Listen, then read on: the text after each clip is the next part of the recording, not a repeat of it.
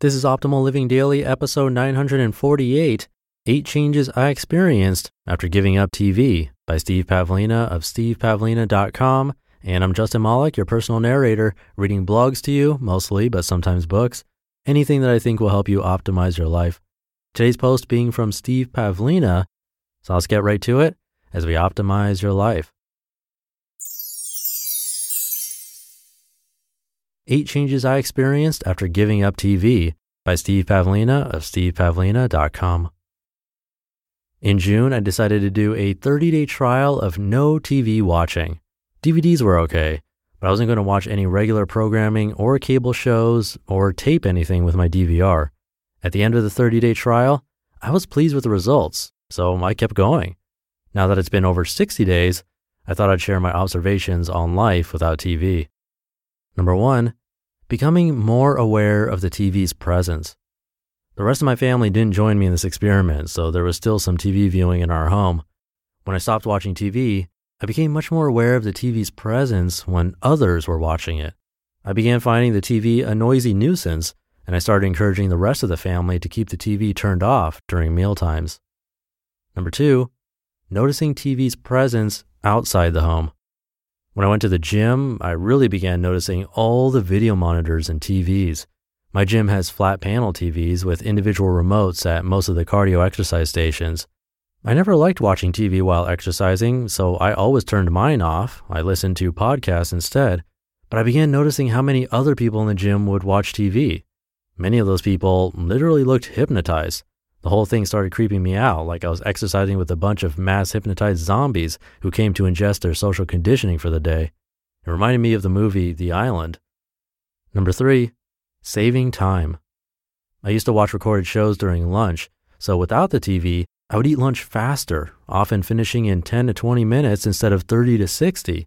This gave me some extra time in the middle of my day, which I liked. With no TV in the evenings, I started reading more, going out more, and spending more time talking to Erin. I found all of these more enjoyable than watching TV. Number four, expanding socially. I'm not exactly sure why, but I felt a compulsion to expand socially, which seemed to grow stronger the longer I went without TV. I just wanted to spend more time with real people, especially face to face. I started talking on the phone more, going to more social outings, and accepting more dinner and lunch invitations. I also accepted a couple of new speaking engagements that I was previously hesitant to accept.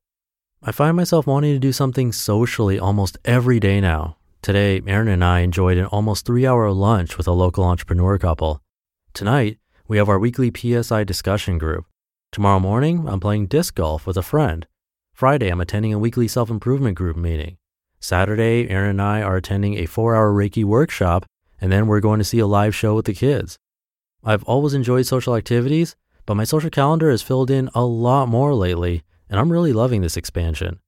I think excessive internet socialization can have the same negative impact as TV. It fills a void, but there's just no substitute for talking to people face to face. No TV show can compete with a stimulating conversation. Number five, seeking higher quality entertainment. TV also fills a desire for entertainment. With the TV turned off, I finally woke up to the thought wait a minute here. I'm living in Las Vegas and I've only seen a fraction of the shows here.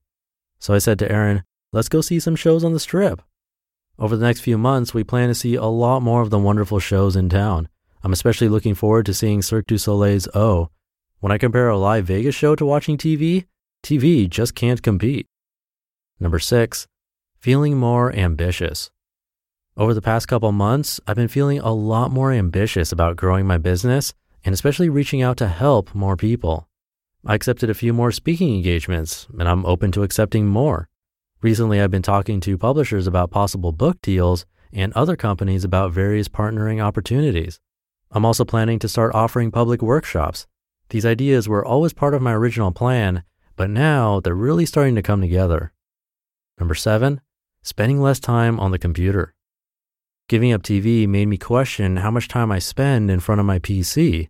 I've been cutting back on my online activities and tackling more offline projects, such as finally upgrading my pathetic office furniture.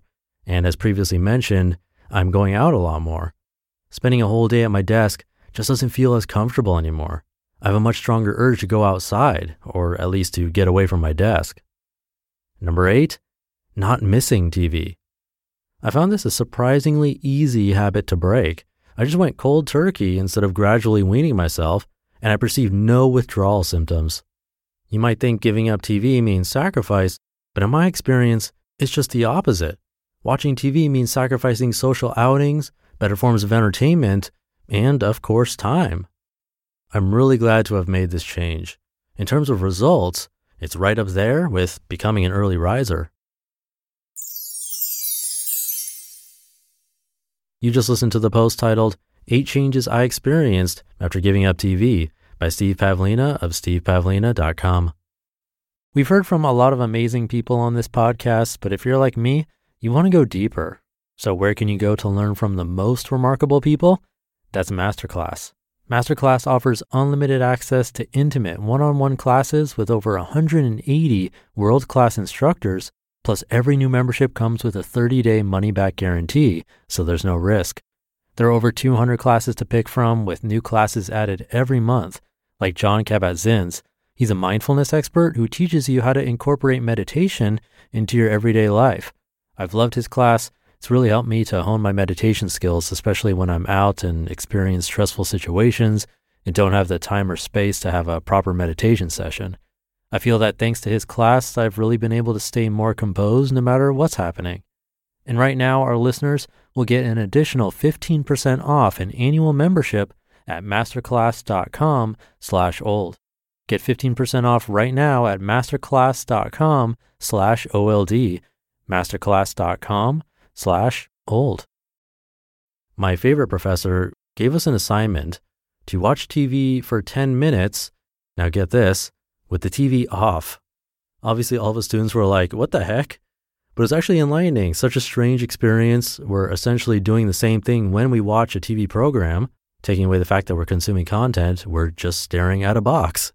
At least with podcasting, you can walk or drive or exercise, whatever, while you're taking in that content.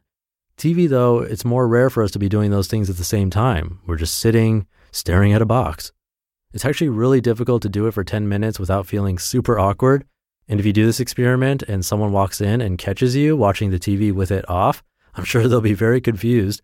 But you can simply say, I'm watching the TV. See how that goes for you. But I'll leave it there for today. I hope you're having a great day, and I'll be back tomorrow reading to you where your optimal life awaits.